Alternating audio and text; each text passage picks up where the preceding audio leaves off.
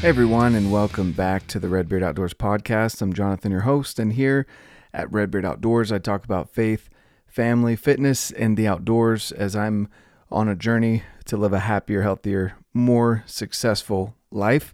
I want that for you as well.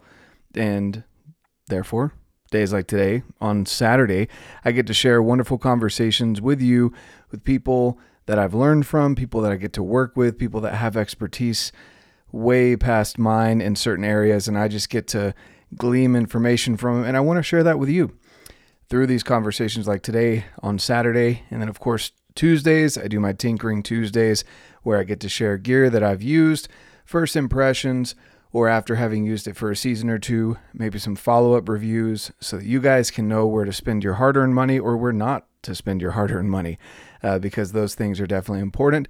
And I have the opportunity to work with some amazing companies and I want to share those with you. So there's Tinkering Tuesdays and then our conversations on Saturdays like today. So, guys, first and foremost, today we have an amazing guest. His name is Zeff Prina. And Zeff is just an awesome individual. He reached out to me a little while ago, uh, last season before hunting season. I was looking for some medical gear, just some first aid equipment, trauma equipment to be able to take with me and my buddies as we go hunting. And he reached out through My Medic, which happens to be like five minutes from me, if not even less.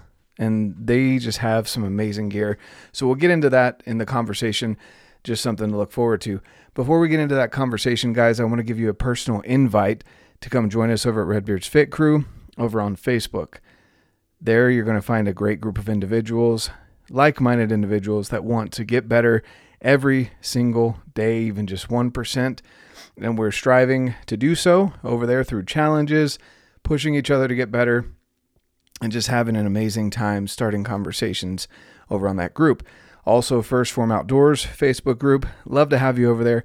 If you're not on Facebook, though, shoot me a message either on Instagram or send me an email. My email is down below. I'd love to get you in on our weekly calls over on 1st Phorm Outdoors and Redbeard's Fit Crew. Also, something that helps with the podcast. Would really appreciate if you would leave a review if you get something out of this. Share it, tag me in it on Instagram or wherever you post it. Definitely appreciate that, guys. Thank you so much. And of course, the growth on the YouTube channel. If you go over to the YouTube channel, subscribe, leave a comment, start a conversation in the comments. I love those conversations, guys, and being able to answer your questions. And it helps me to create even better content for you in the future, whether that be through conversations or gear reviews. So go over there and check out the YouTube channel as well. Now, without further ado, let's get into the conversation here with Zeff and My Medic. All right, everybody, welcome back. I've got an amazing guest here. His name is Zeff Prina. I met Zeff through My Medic, and we'll get into that company and why they're interesting to me and why I carry their gear. But before that, getting to know Zeff, he's uh, you know, I mentioned this before we got on the podcast, but he's kind of one of those sleeper guys where he eh, does a lot of stuff. He goes out and loves hunting, he loves the outdoors, and he doesn't he doesn't feel like he needs to post it on social media. And so he loves, just enjoys the adventure in and of itself. Before we got on here, he's shown me a couple of his mule or his um, Coues deer racks that he's got mounted, which is pretty awesome and uh, an animal that I'd love to chase, one of those gray ghosts. But uh, e- anyway, Zeff, who are you? Uh, introduce yourself to the people that don't know who you are. Sure. Yeah. Uh, so my name is Zeff, uh, like John said. Um, born and raised in Arizona, which is why I love hunting Coues deer. That's why I got the backdrop that I got um, behind me here at our kitchen table.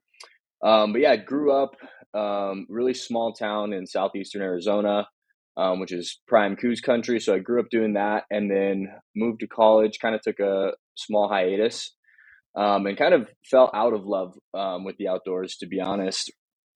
Um, and then kind of had a lot of things just come together at the same time. So uh, was listening, was a huge Joe Rogan fan back in the day and uh, listened to Joe Rogan, Steve Rinella episode.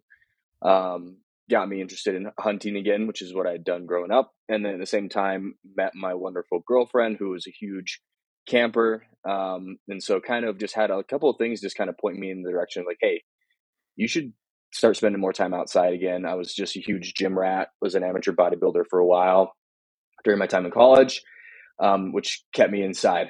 um, for the most part. Um, yeah, and then fast forward to now, I'm I'm working at My Medic, which has been awesome, and then uh, based out of Salt Lake City, so we're working here in Utah. Um, obviously, tons of cool outdoor adventure stuff to do here in terms of hunting, but I also love to fish and camp, and did a ton of skiing this winter with this crazy amount of snow we've been getting. Um, and yeah, that's just like the quick and dirty about me, but just love being outside, love peeking around the next corner, peeking into the next canyon, love finding dirt roads off the side of the highway and seeing where they take me. Um, that's just, yeah, just always looking for that next thing. That's awesome. Yeah, and that's you know I I'm going to hit on a couple things there that you mentioned, but first off, you said that we had this year. We're st- it's still snowing today. If you look outside, it's snowing. So it's and at the time of this recording, this will come out in a couple weeks. But at the time of this recording, it's the end of March. It's March 31st, and it's still coming down. So uh, we've gotten over oh over 700 inches um, wherever yeah, they measure it up I there for the we'll snow. Break, I think they're going to break 800. Yeah. This year. Yeah, it's, it's, a record breaking year in Utah. Yep. It's crazy. It's crazy. Mm-hmm. Hopefully we don't have a dry summer and have to worry about all the fires that come along with a good moisture yeah. winter. Yeah. Summer's gonna be interesting. I know um, from what I was hearing that like the last time it snowed this much in Utah, spring, summer, there was actually a ton of flooding back. It was like like 80, like 1983, 85, something like that. There was mm-hmm. a ton of flooding from all the snowpack. So hopefully having wet ground helps with fires. Um, but hopefully we can mitigate some of that flooding that's probably going to happen yeah. to like foothills areas and places like that. Yeah, yeah, exactly. Well, you know, and that that is what it is. It's it's. Uh, I always I, I kind of laugh and I'm like, you know, God got tired of all the Mormon prayers that we've been sending up from Utah asking for moisture, and uh, mm-hmm. he's finally like, fine, take it all, like just just have it. it's been a very wet you, got to be careful what you wish for sometimes. Right exactly. Uh, but yeah that's that's amazing and it's cool to hear kind of your journey you fell out of love with the outdoors. Um, you know I've, I've spent some time in arizona and arizona to me the places that i've been it was really hot so maybe i went during the wrong time of year. I don't enjoy the heat nearly as much uh, you know maybe as i get older i'll enjoy it a lot more than i do the cold but um, mm-hmm. you know that was one thing for me that i didn't really enjoy but then there was I, am trying to remember where we were at um, but we went up in the mountains a little bit and out of the deserty area and it was gorgeous. Uh, there's so some amazing places there in arizona so yeah. that, that's a really cool state and then of course you got the wonderful pictures like you do behind you and you're like i could yeah. i could live there i could yeah i mean arizona is just so so unique it's a lot like utah um, where the the landscapes can vary so much within a couple hour drive.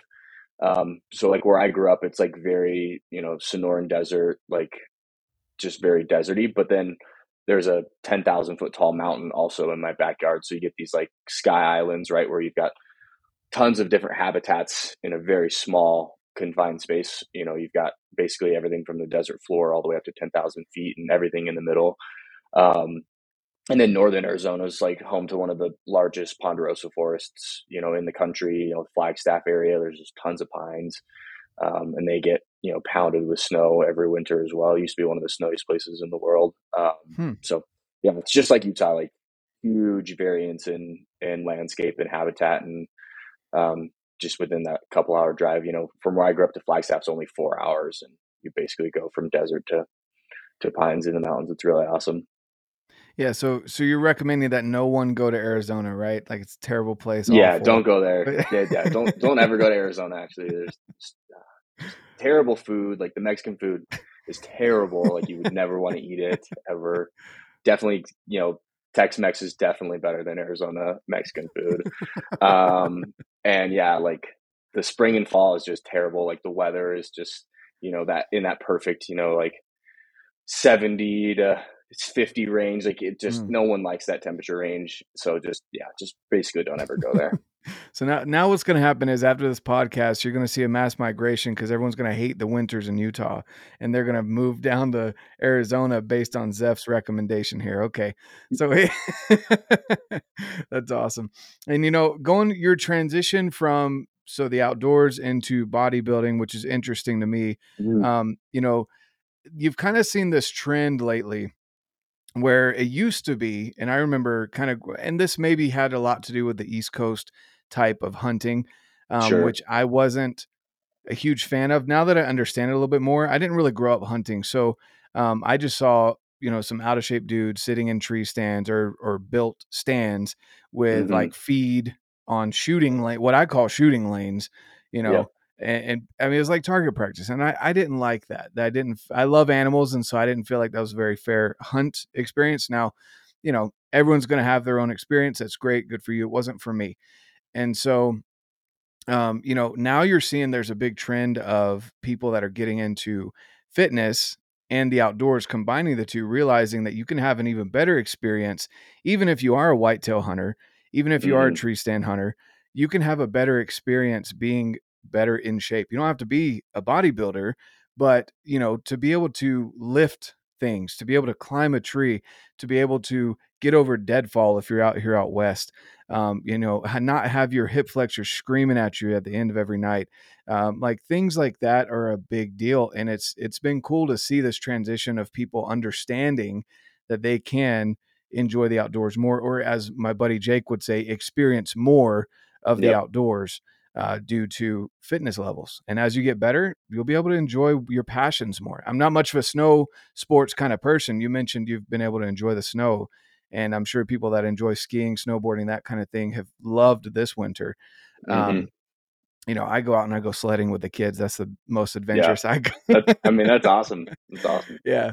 Uh, but you know, it, it's cool to see that transition. So you went, you went outdoorsy to indoorsy with bodybuilding, and then you yeah. transitioned out of it based on some Mhm. events that happened. So, um, you know, as you've gotten back into the outdoors, uh, how long of a how long has that been since you've gone kind of gotten more passionate about it again? Yeah. Um, probably it was probably like 2019, 2018, 2019, where I really started um, to get interested in hunting and being outside again. Um, I believe so that it was. I believe it was 2018. I listened to that Joe Rogan, Rinella podcast. I applied that summer and drew a tag in Arizona, and I killed. I killed a really nice Coues buck um, that year, and I think that was just like the solidifying event for Mm. me. It was like, you know, growing up, I always gone. I had always gone hunting with like friends, and like it was just like something that we did because we grew up in a small town. There wasn't like a ton to do. You know, the closest big cities two half two and a half three hours away. So we were just outside by nature because we it was either that or get in like get in trouble right? And so i opted for the former. Um and so yeah that that year i killed that 2018 my 95 inch Coues buck. Um yeah that was just like the light switch for me. It was like okay like i love this. I want to be outside. Like i i want i've always liked hunting but i realized that was i, I loved it and just that was like the moment for me was 2018 um yeah when i killed that buck and just like solidified that this is something that's going to be a part of what i do for the rest of my life That's awesome. Yeah. That's really cool. You know, it, it's it's cool to hear those experiences from people and and there usually is I'd say usually because not always, but there usually is one moment, kind of a defining moment that you make that shift. And that's Mhm. really cool that you've you've kept up with it over the last five, almost six years. And Yeah. uh, you know, and the fact that again, listening to a conversation from someone that you've never met, but you understand that they are passionate about the outdoors and fitness as well, and you trust their opinion, just got that Mhm. spark reignited. So that that's awesome. Uh, so what are I guess what's your favorite? Uh, no, let's go back. What have you noticed since you got you know you went outdoorsy into fitness and then straight fitness and then now outdoors and kind of mixed because you're you're an in shape individual. You enjoy hiking and getting out and doing things along Yep. those lines. What are some things, some benefits that you've seen going into bodybuilding and now applying that weightlifting to your training to be able to enjoy the outdoors? yeah it's kind of funny so that that year i killed that 2018 buck in arizona was the same year i did my very first bodybuilding competition. Um, so there was a little bit of overlap that year.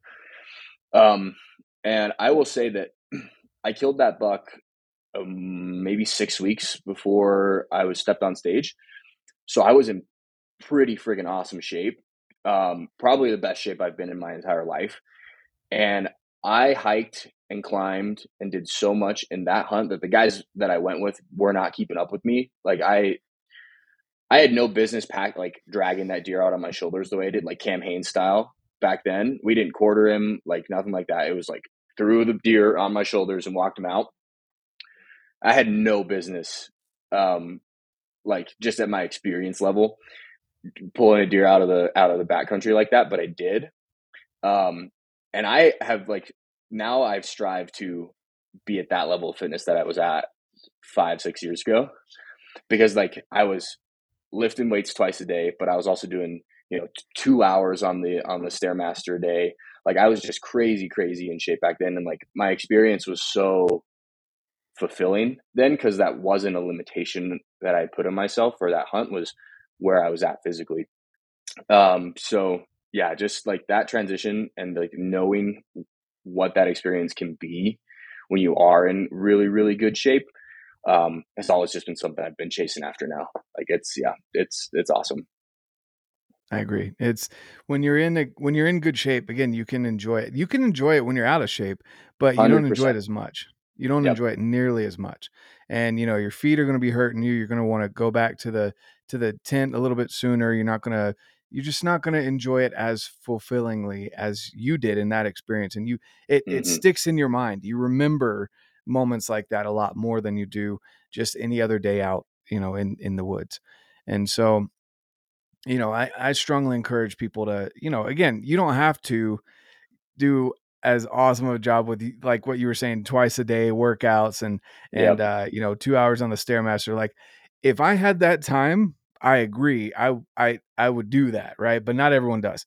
And so, you know, getting marginally more in shape, you'll notice a difference. And I challenge people to do that all the time because yep. I have yet to know someone that got in better shape and didn't enjoy the outdoors more.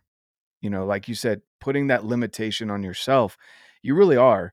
You know, you joke about when people are, you know, going to lose weight, they're like, man, I've invested a lot of a lot of money into my gut, you know, like a lot of money mm-hmm. and a lot of time just sitting back and eating. I'm like, that's right. But you know, you'll you really will enjoy it a lot more if if you are in better shape. That's that's 100%. undeniable. It's fact. I've never heard anyone contradict that. So um, that that's something that that I I really appreciate your perspective on. Um, you know, now nowadays you said your your girlfriend's into camping hiking, etc. Um, what are some uh, what are some adventures you've been on the last couple years that you know you want to share, other than carrying a yeah. Deer out on your shoulders? Yeah, I'll share some non-hunting ones that uh, you know her and I have been you know fortunate enough to share together. Um, so the last we've been together four years. We've hiked the Grand Canyon twice now. Um, so South Kaibab to Indian Guard to Phantom Ranch to Indian Gardens and back up Bright Angel. It's a it's a it's a hike. Um, you know, it's it's 12 hours, you know, about 20 miles. We do it in a day. Um, and the Grand Canyon hike's really interesting because you you lose elevation first and then you gain it at the end. Um, so it's basically inverse those. of like most most hikes, you know, it's it's the opposite. Um, that I mean, and I'm partial to the Grand Canyon just because I'm from Arizona, but it's just I mean, the bottom of the canyon is incredible and you know you just you're basically in the canyon for 12 hours and you know every, as the sun's moving everything looks different all the time and you're there and the sun comes up and hits it and it's really beautiful and you're basically coming out as the sun's setting or under headlamp or you're in the canyon during sunset. It's just awesome. Um, and then the last two years we've also done uh, 10 day road trips um, up to montana into into canada and then back down through like Panhandle, Idaho, like Dan Stanton's way, over there like near Spokane. Um, awesome, just like living out of the truck for ten days, not like showering in lake, like showering in lakes, mm-hmm. you know, just like and wet wipe showers and just living out, just living out of the truck and just being super mobile and just being a bunch of dirt bags for 10 days is just fun. I mean, you just get to see so much um, those are some of my favorites that we've done in the past. And then uh, we'll make it down to Mexico every now and then and do some deep sea fishing and, and stuff like that on a charter. So she she keeps me active. She loves to fish. We um, we do a lot of fly fishing. Um, not a lot of fly fishing. we do some fly fishing here in Utah, and then obviously with us moving to Alaska later this year, we're going to be doing lots more. So excited to let her continue to outfish me and um, just just have a fun time doing that. That's amazing. No, that that's really cool. And and again, I just I've barely dabbled in fly fishing, but it's a lot of fun. I I enjoy sitting or sitting there, but the motion of fishing. So um, out east, you know, I grew up bass fishing, but I mm-hmm. I never really enjoyed it. And it's probably because I got snagged on a lot of moss and stuff like that. The uh, like under the water, under yeah. surface. I don't know the terminology, but like worms and stuff. I didn't mm-hmm. like that, so I always did top water when I was going for bass because I love the motion. You get to see that, and then when the bass smacks it, oh my gosh, yeah, like there's nothing like awesome. it except for trout. And so for me, like when you're out there fly fishing, and then that trout latches on, and you can feel mm-hmm. everything in that fly rod and then just like watching the fly, you know, as it's going through the air and just kind of daintily lands on the water and like it's just it's cool. I love it. There's an art to it. Um and it it's, it really is a lot of fun to get out and go fishing. And then on top of that, like I know you don't have kids at this point, but when you're out there with with your your children and you're out there just like casting in, teaching them how to cast when they have a good cast, the the face that they make, you know, when they mm-hmm. succeed at casting that that bobber out there or whatever it is, it's just it, it's unlike anything else. So it's it's a lot of fun. Um, yeah, I think fly fishing is really similar to archery. Like it's it's very methodical. It's very therapeutic. There's a science to it, but there's also an art to it. It's very you know technique driven. Um, yeah, I think that's why like I, I think that's why I enjoy archery and, and enjoy fly fishing as much as I do. Albeit I don't do as much fly fishing as I do archery. And now that it's been winter, I haven't been doing much of either. Um, but yeah, just like the methodology behind it is just I don't know, it's soothing to my soul. Yeah.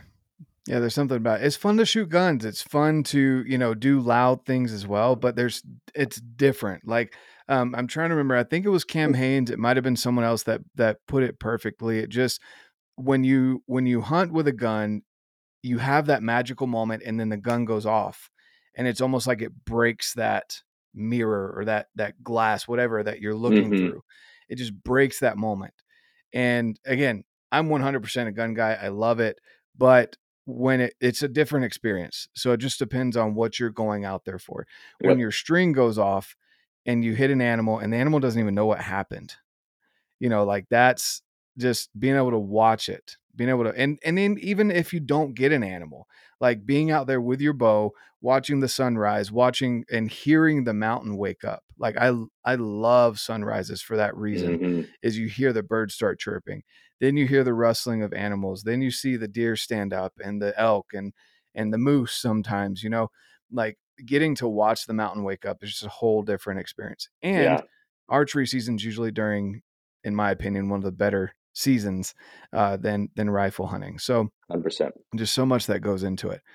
And you can shoot your bow in your garage. You can't do that with your rifle. So, this is true.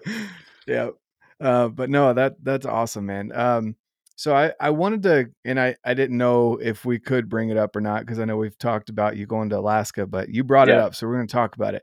Cool. Um, so when are you going to get your guide license so I can come up there and you could be my resident guide? No. Tell you what, man. let, me, let me convince my girlfriend that uh, we're just going to stay there forever and not just for the two years, and then I will get my guide license. There you go. There you go. What, so remind me, what part of Alaska are you going to go to? And a lot of people are going to be jealous about this because yeah. I, I want to go. I'll be up there eventually. Um, mm-hmm. and a lot of people love it. They can't get enough of it. They hate the suck behind it because of all the, you know, the stuff you deal with in Alaska, but they always want to go back. Uh, mm-hmm. so where are you guys going to go? Yeah, so we're we're moving to a small town called Bethel. It's about 400 mm-hmm. miles west of Anchorage, so it's basically like yeah south southwestern Alaska, um, but up north of the I should say west of like the, the Gulf of Anchorage. So it's a tiny, tiny little town. There's 7,000 people that live there. You can't drive there. You know, it's, it's like rural Alaska. You can only get there by plane or by boat. Everything that comes into that town comes in by plane or by boat. So you're getting um, your pilot's license now too? It's all the licenses. um, yeah, so we're, we're super excited. She got a really awesome opportunity um, at the hospital there and um, so we signed a two year contract. Uh, she signed a two year contract to be up there. And yeah, so I'm just going to be there, um, continuing to do my my job um, for My Medic remotely, um, thanks to Starlink, good old Elon. Um, and so, yeah, just just I mean, we're just super excited. Um, hoping to do Moose this year as a non-resident, and then after I get my residency next year, it's just going to be I might have to tell work I need half the year off to just chase sheep and grizzlies and all that kind of stuff. Blacktail, yeah. Mm, well, you like the hard animals, so I figured you'd go for blacktail first. That would be that's true. I blacktail and Coues um, should be pretty similar. We'll we'll have to find out. Yeah, no, that's that's awesome. So, and and I'm trying to picture a hospital in the middle of nowhere, Alaska. Like, is it a yurt hospital or is it like an actual like? no, we so we went up in November um, for her interview. It's a really, really, it's a really nice hospital. Um, it's really interesting. So like that whole that whole area, that hospital she's working at, services. It, it's in the town of Bethel, which has six seven thousand people in it, but it services an area the size of Oregon. Wow. Um, so there's the hospital, which is like basically everything in the surrounding area it's like a college town, but it's a hospital town. Um, and then there's all these little sub clinics in some of the villages, but then all of the and the hospital is mostly serving Native Alaskan people. Um, so all of the villages where a lot of these Native Alaskans live at that aren't living in Bethel um, will literally get on a plane, fly to the hospital, get their medical work or whatever they need done, dental work, whatever it is, done, and then fly back. And the thing that I think is super cool is all of that's covered um, federally. So like mm. Native Alaskans don't pay a dime for healthcare. Um, so it's really awesome. She's going to have a really great opportunity to serve, you know, uh, an underserved community, um, but also just she gets to go to village like 40 days a year. So she's hopping in a puddle jump like a bush plane and flying to these really remote villages and doing dental work at these, you know, really tiny villages and, you know, just you know being able to help people and, and be a service to people. So we're i'm really stoked for her. I know it's going to be super fulfilling for her and um I, I yeah i just i'm so super proud of her and, and excited for her. Yeah. No that's really exciting. I i just can't imagine like i mean does does uber have an airline version like up there? Like seriously. Uber bush planes? Like that's pretty cool. that's cool to think that. about. Yeah.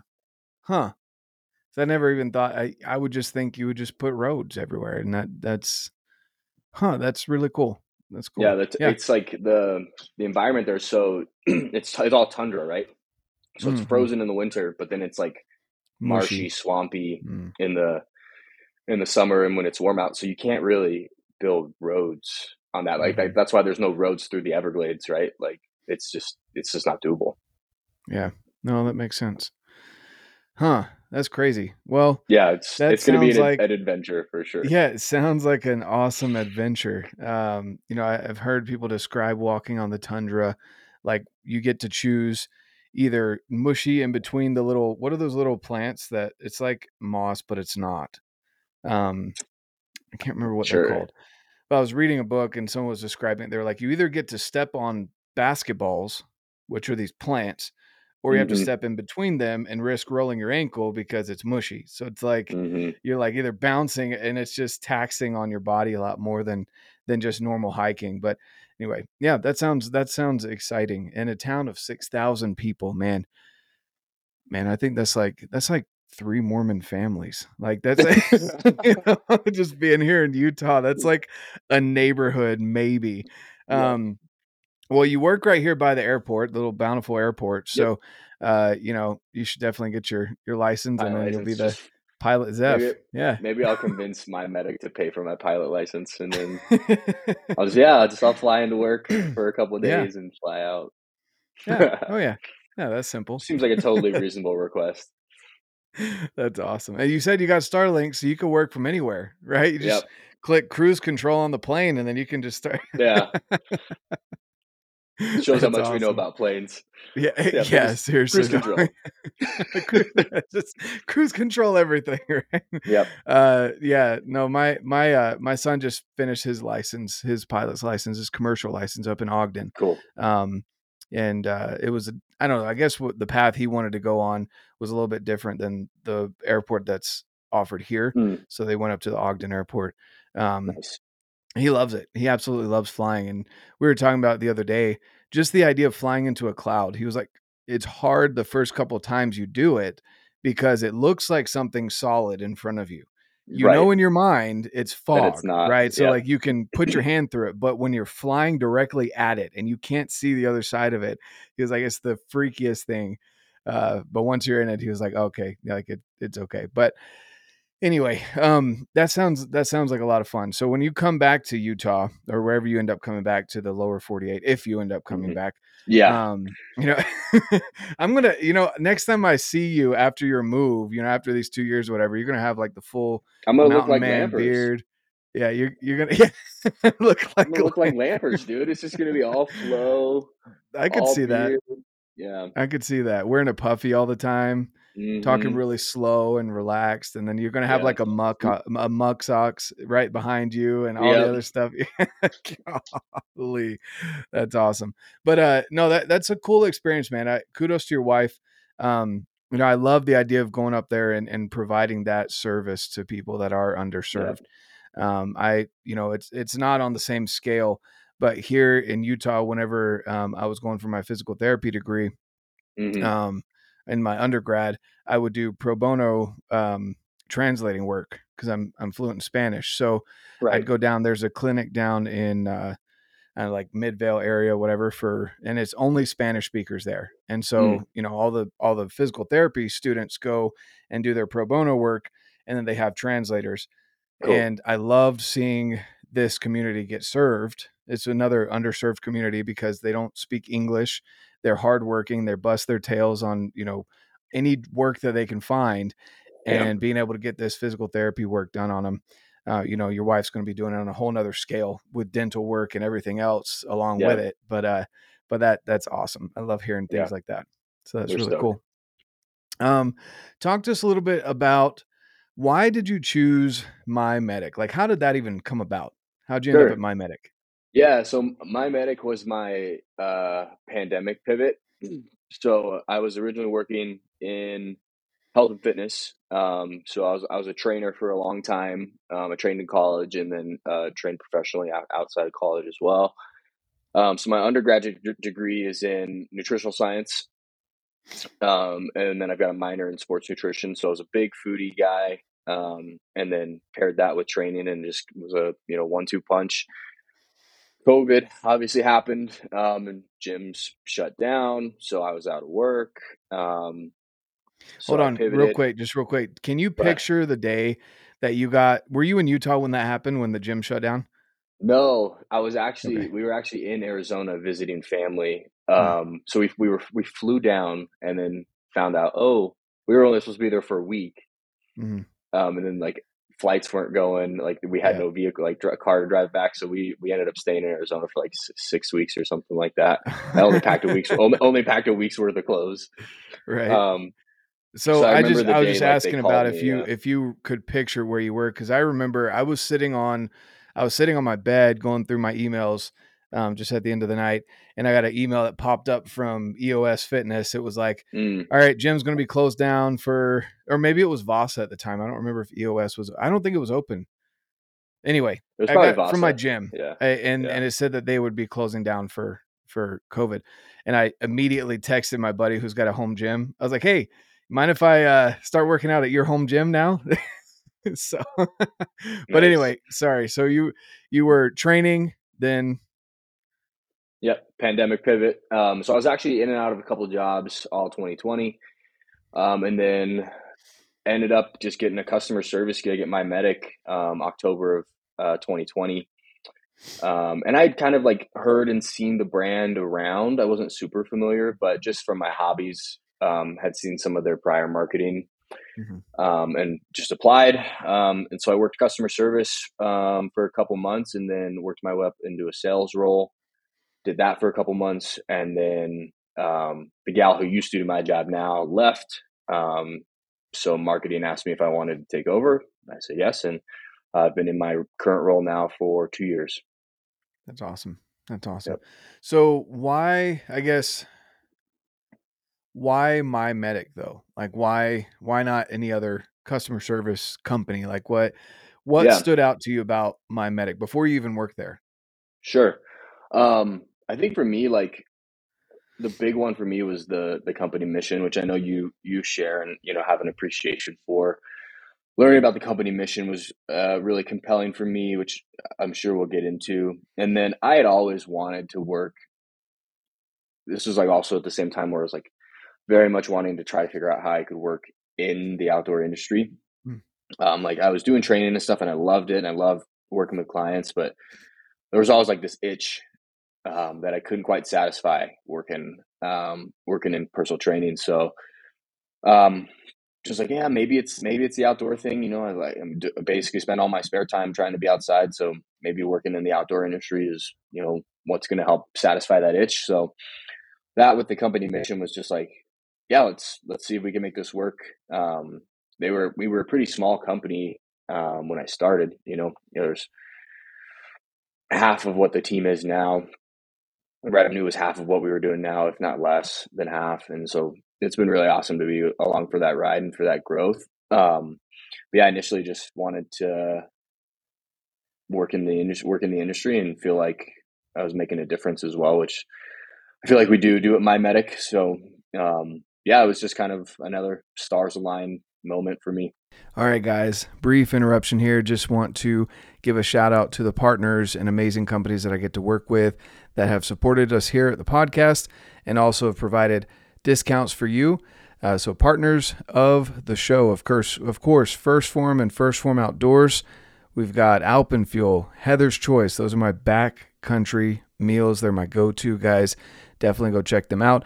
Blackovis.com, local company, amazing group of individuals trying to get the best gear in your hands. Definitely go check out that link down below and save some money.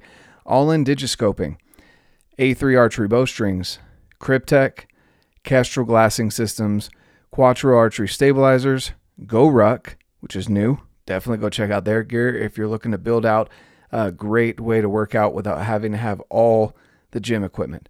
Go check out Go Ruck. Sheep Feet, another new one, guys. The Sheep Feet Custom Orthotics, they'll change your feet's lives, your feet, if that's a word. Your feet will appreciate getting these Sheep Feet Custom Orthotics. Definitely go check them out. Use code REDBEARD at checkout. Absolute Aid CBD, My Medic, Affect Beard Oil, and of course the Muley Freak Bino Harness, the game changer.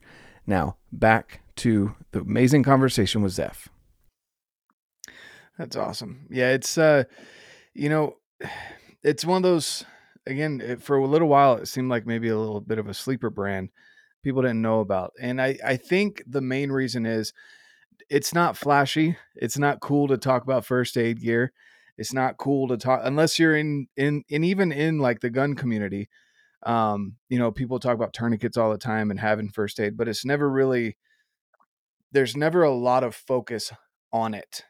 It's it's brought up in passing. You see first aid Yep. kits on people's gun belts or in their cars, uh, but it's never. It's one of those things that you hope to never have to use, so it doesn't Yeah. get broken out very often. It's not It's like always a. yeah.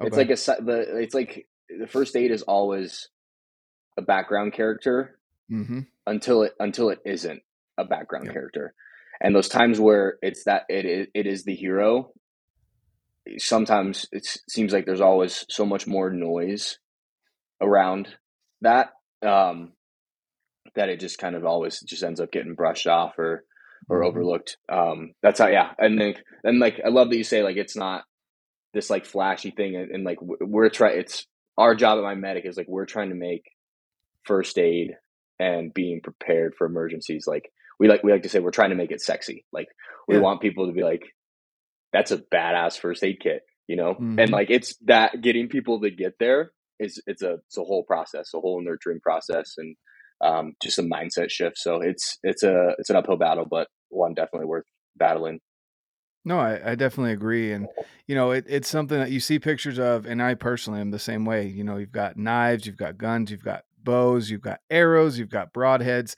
like all of these things. And I love that you brought up that even when first aid is the priority, it, there's so much noise around it. So, like, I'm just, in my mind, went straight to like a car wreck or like a, a major emergency where you're breaking out the real trauma gear um, that would be considered the sexy, cool gear to know how to use.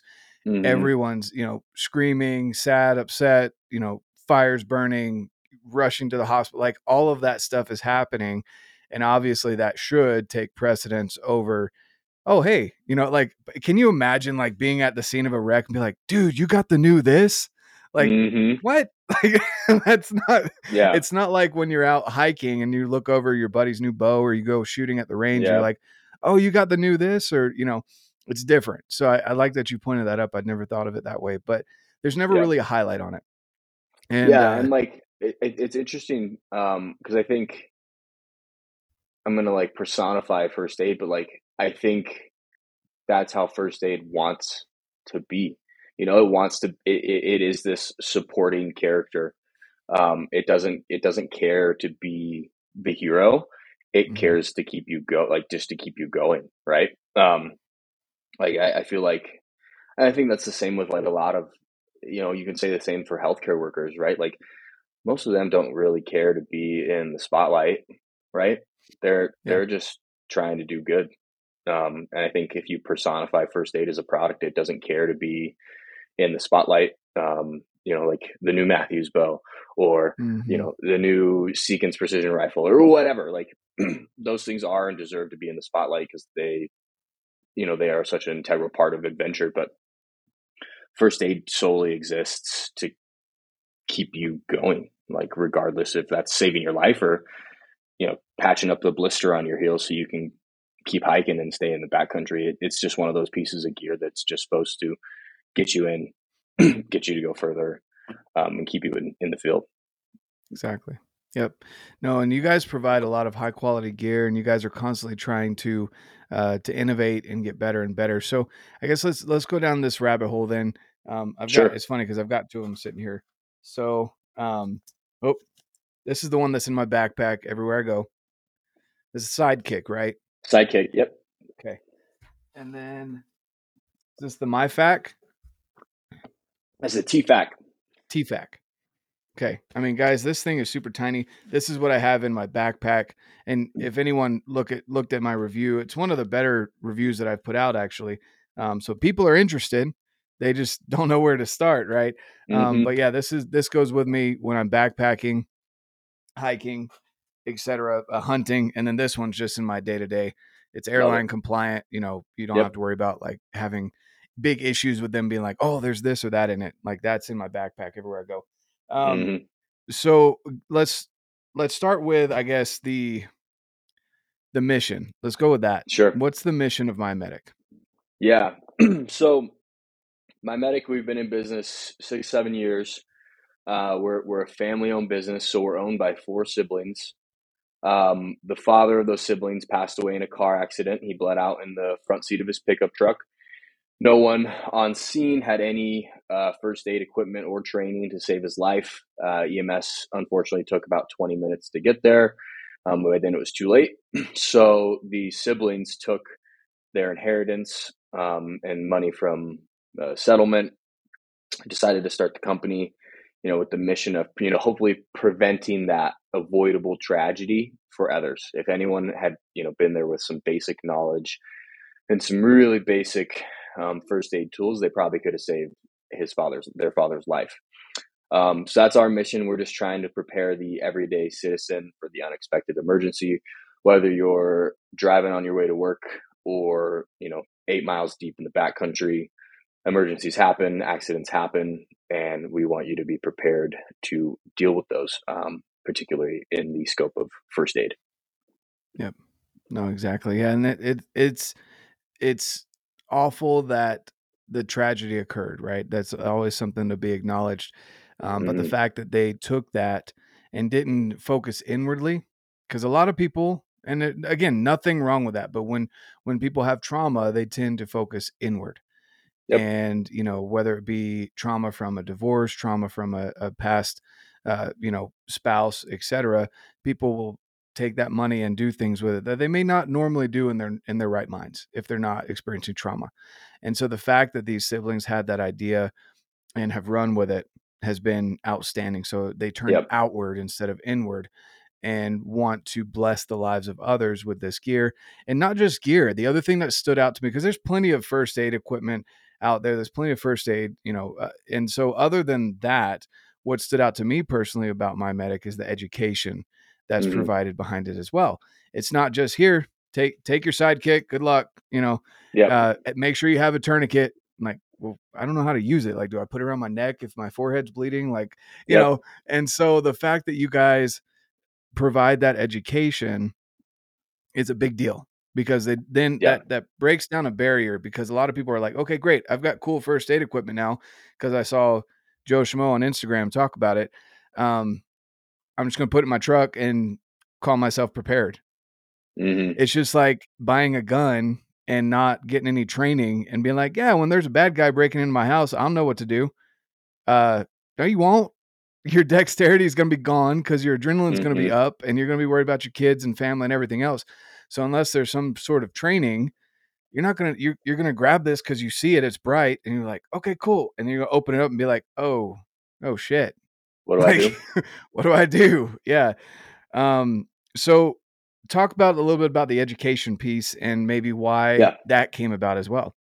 Yeah, for sure. You know, we we recognize like we're not the first people in the world to make first aid kits or life saving first aid kits for that matter. You know, North American Rescue has been around forever. TACMed Solutions has been around forever.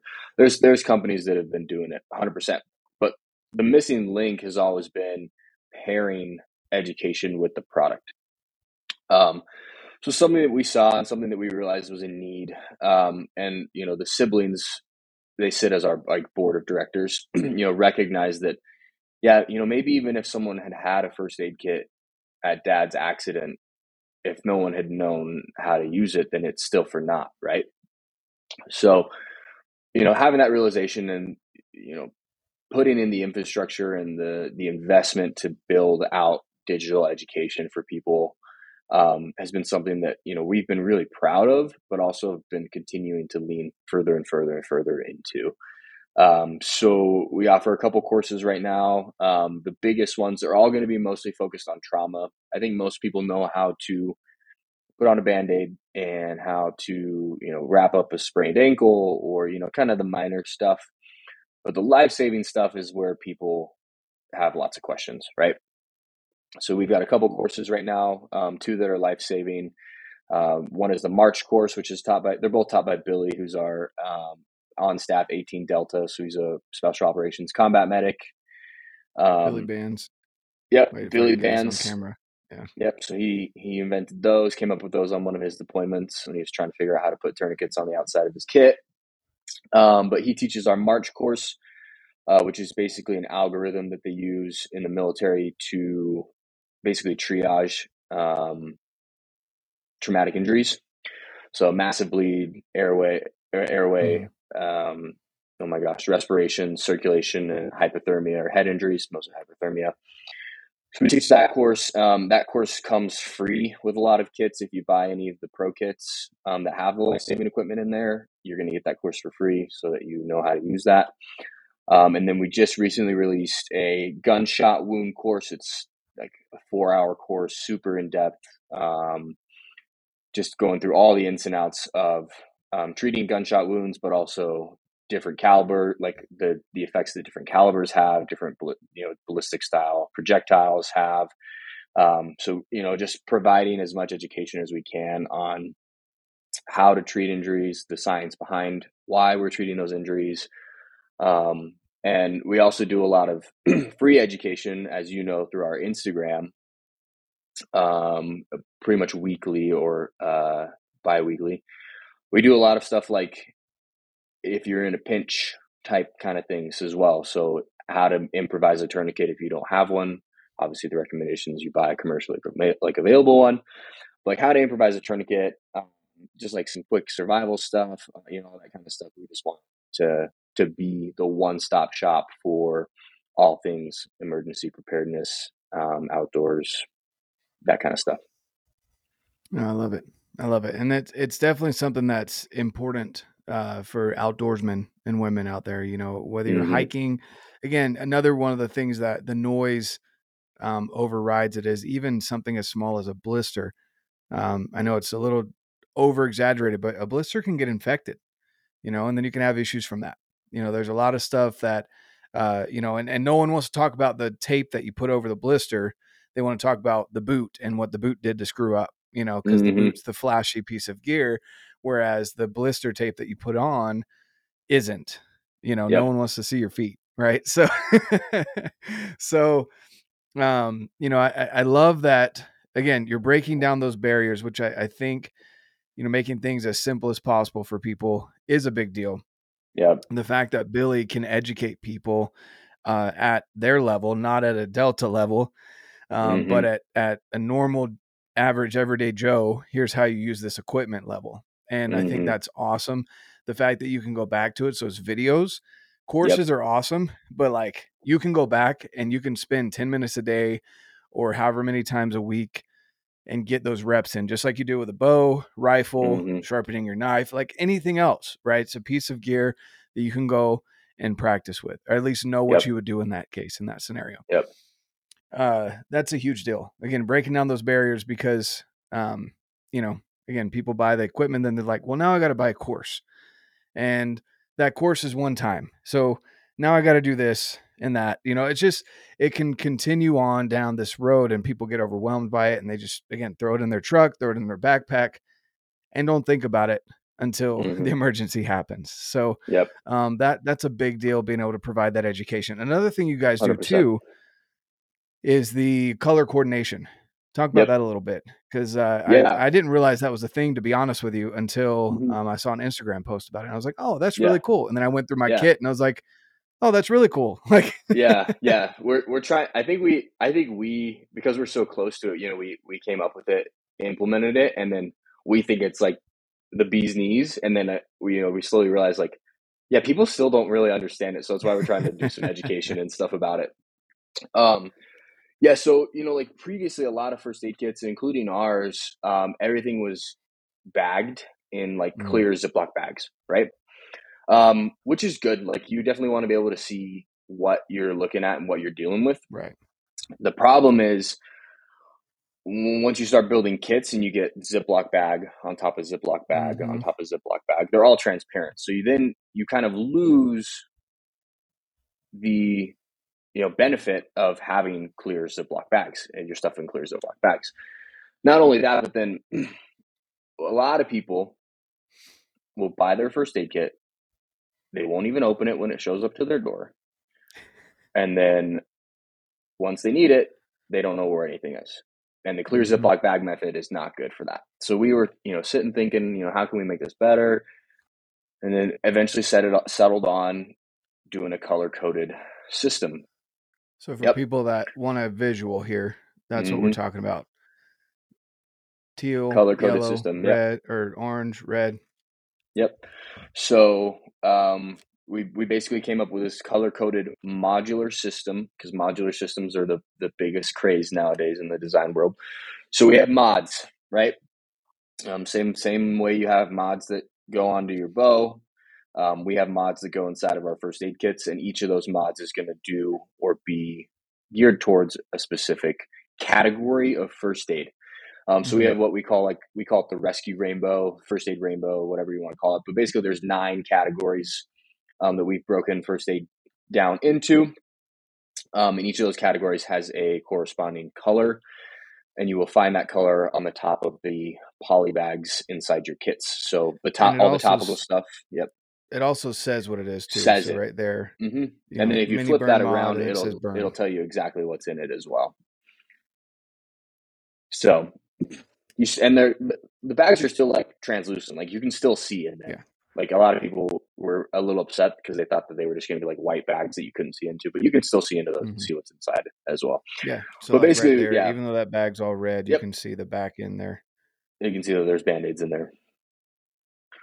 Um, so yeah, we basically just came up with this color coded system so that people can find things quicker um, when they're in an emergency, and maybe it's not even a life threatening emergency, right? Like maybe your kid fell, scraped their knee, and they're wailing like crazy. You know, that's an emergency to them in that moment, mm-hmm. and that's regardless of if it's a little thing or a daily thing for you. Like that can be stressful, um, and we want you we want you to be able to find what you need quickly in that moment, whether it's life saving or scraped knee. Um, so the color coding system really helps us do that. So, you know, red is for blood, orange is for burns, yellows for meds, and the list goes on. Once you really learn the rainbow, the mimetic rainbow, right? It makes it really easy once you open your kit up. Boom, there's my blister stuff. Boom, there's my mm-hmm. medications, right?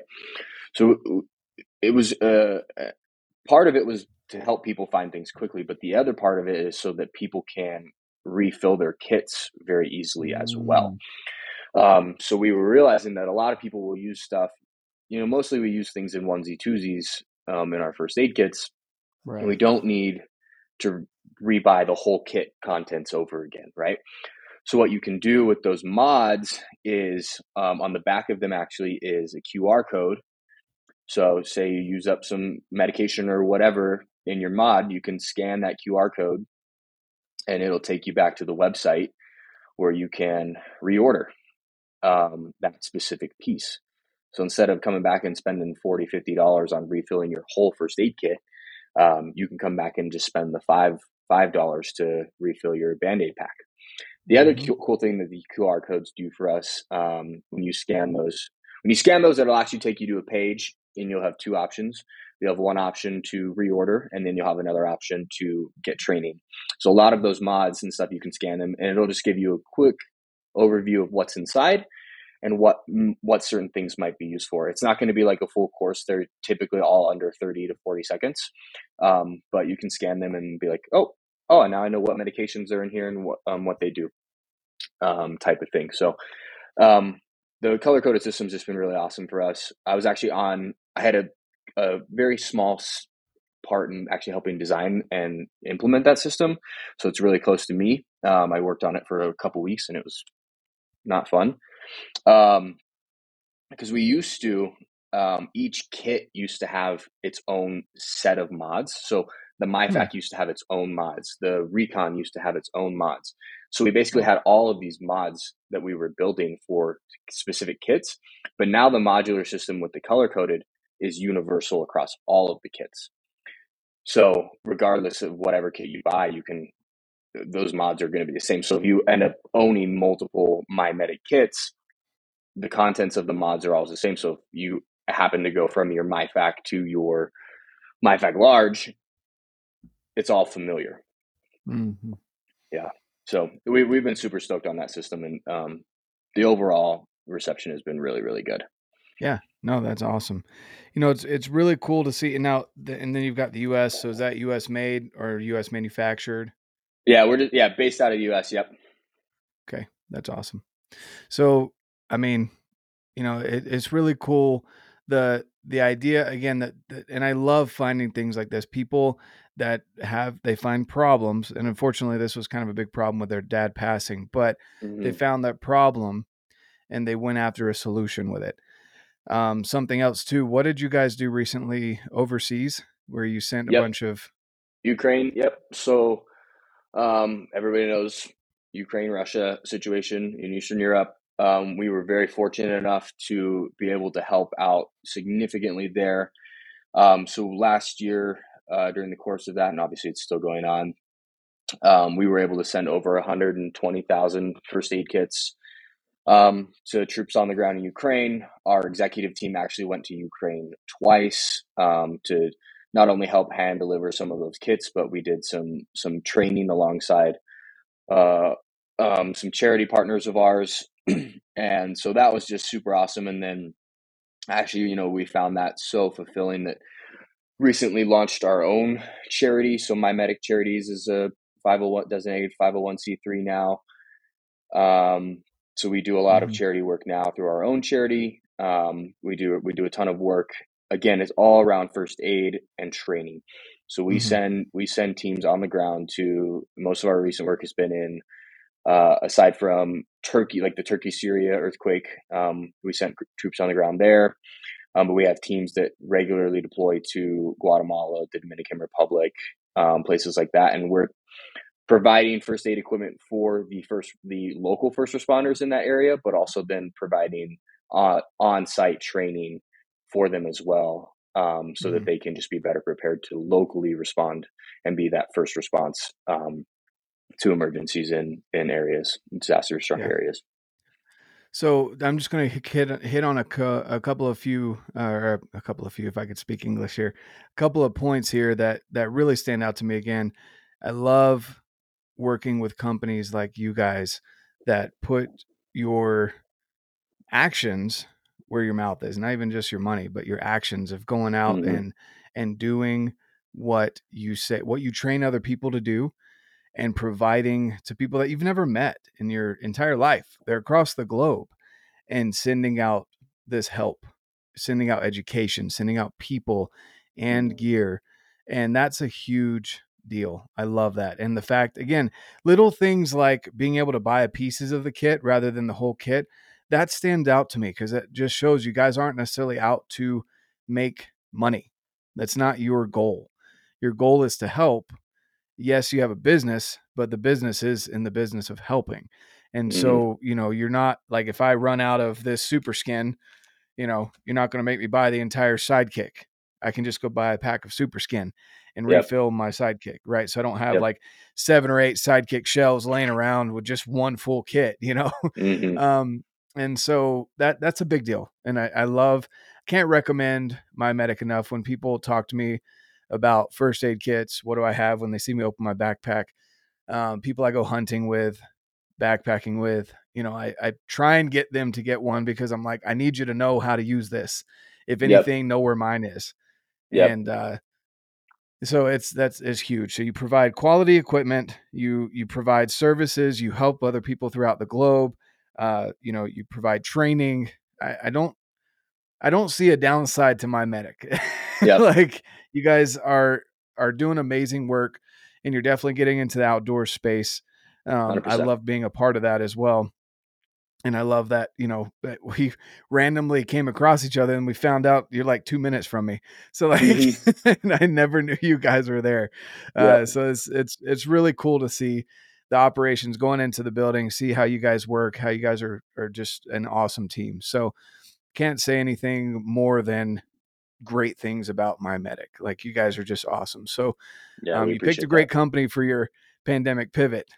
yeah, I mean, yeah, I yeah, I feel super blessed, and you know, it's this job's given me a lot of really cool opportunities to work with guys like yourself, working in the hunt, like guys in the hunting industry that I've always looked up up to, and and stuff like that. So yeah, it's been it's been super awesome. That's awesome. Well, um, I promised you an hour. We're coming up on that. So, yeah. uh, what's um, what's something that maybe we haven't brought up that you'd like to bring up for the audience, either personally or from My Medic itself? And then yeah. uh, where can we find you? Yeah. Um, on, on the business side, um, I'm pushing really hard this year to get us to make some ultralight options. Um, so hopefully that will be coming soon. Um, doing a couple really cool collaborations with um, some guys in the hunting industry. I can't quite speak to yet, um, but those will be really awesome. Um, should be rolling out here in a couple months. Um, personally, yeah, you guys want to? I don't to do a ton of posting um, on my on my social, but I got a feeling Alaska might change that. Um, might try to break out and do my own little side hustle content creation thing. So I'm just on Instagram at Zeff underscore Prina. If you want to check out all my adventures there, and then um, yeah, just just super grateful to be able to work with guys like you, Jonathan, and um, just yeah, uh, love love what you're doing on your side. Hopefully, we get out um, or are able to shoot this weekend. Um, my calendar's open, by the way, um, and hopefully the weather clears up for us. We'll get out and fling some carbon. Uh, um, we'll shoot no matter what. Yeah, you're right. You're right. You're right. You're right. Um, yeah, just you just can't say enough. Like, yeah, have have a life saving first aid kit in your hunting pack. Um, in your vehicle at the very least. Uh, know how to use it make sure your family knows how to use it. Um, heaven forbid you have to use it, but um, you'll be really happy that people do should they need to. Yep. Perfect. All right. Well, again, thanks so much for your time, man. I really appreciate it. And I really do appreciate this, this partnership and, and guys, I can't, you know, out there listening, or if you're watching this, I can't stress enough first aid kit. It's not cool and flashy, but it needs to be in your budget if you don't already have it. And if you do, maybe upgrade some of your gear and or take some of these courses over at MyMedic because yeah. you need to know how to use your equipment. So at, again, at the very uh, least, at the very least, have a tourniquet. Um, you know, we sell the modular system and all the mods, but a lot of the individual supplies we sell a la carte as well, as mm-hmm. you know. So um, at the very least, get a tourniquet, get trained on, and that's going to be uh, you can you can improvise a lot of things in the field with some education, which yeah. we provide. Um, but you gotta a tourniquet is one of those things that's kind of a non-negotiable. Um, like your belt's not going to cut it. I, yeah, that's that's all I have to say. People think people think their belt is like the most amazing tourniquet in the world, and it's like, nope. People die every not year quite. trying to use a belt as a tourniquet. Yep. Yeah. yeah, exactly. So yeah, guys, go check them out. I'll leave the links down below. Again, Zeff, thank you so much for your time. Course, and man. as I always say, guys, get out, live your life, and love it. All right, guys and gals, men, women, children, everyone listening. Thank you so much for tuning in. Hope you enjoyed that conversation with Zeff. He's an extremely knowledgeable individual. I love what they're doing over there at MyMedic, and I love the adventures that he's been on personally in his own life. And I'm, I'm excited for him as he and his partner are going up to Alaska. That is super exciting. I'm really excited for him and his growing family and for the adventure they're going on up there. I'm going to leave the links down below, guys, so you can find them on Instagram, so you can go to My Medic, save some money over there. Uh, check out as well as you go and pick up your first aid kit, your truck kit, car kit, family kit, house kit, trauma kit for the backcountry, whatever it may be, and also get some education over there with My Medic, which is something I absolutely love. You're not just buying the kit, but also getting the knowledge to go with it from knowledgeable individuals that will teach you in their videos so you can go over and over and over, practice and practice so you know where your gear is and know where to use it in the backcountry or in any other emergency for that matter. So go check out Zeff, go check out MyMedic. The links are down below. Love to have you guys over at Redbeard's Fit Crew and 1st Phorm Outdoors as well. And of course, if you got something out of this conversation, please leave a review, share it and I look forward to hearing from you guys in the near future. Have an amazing rest of your weekend. And of course, get out, live your life, and love it.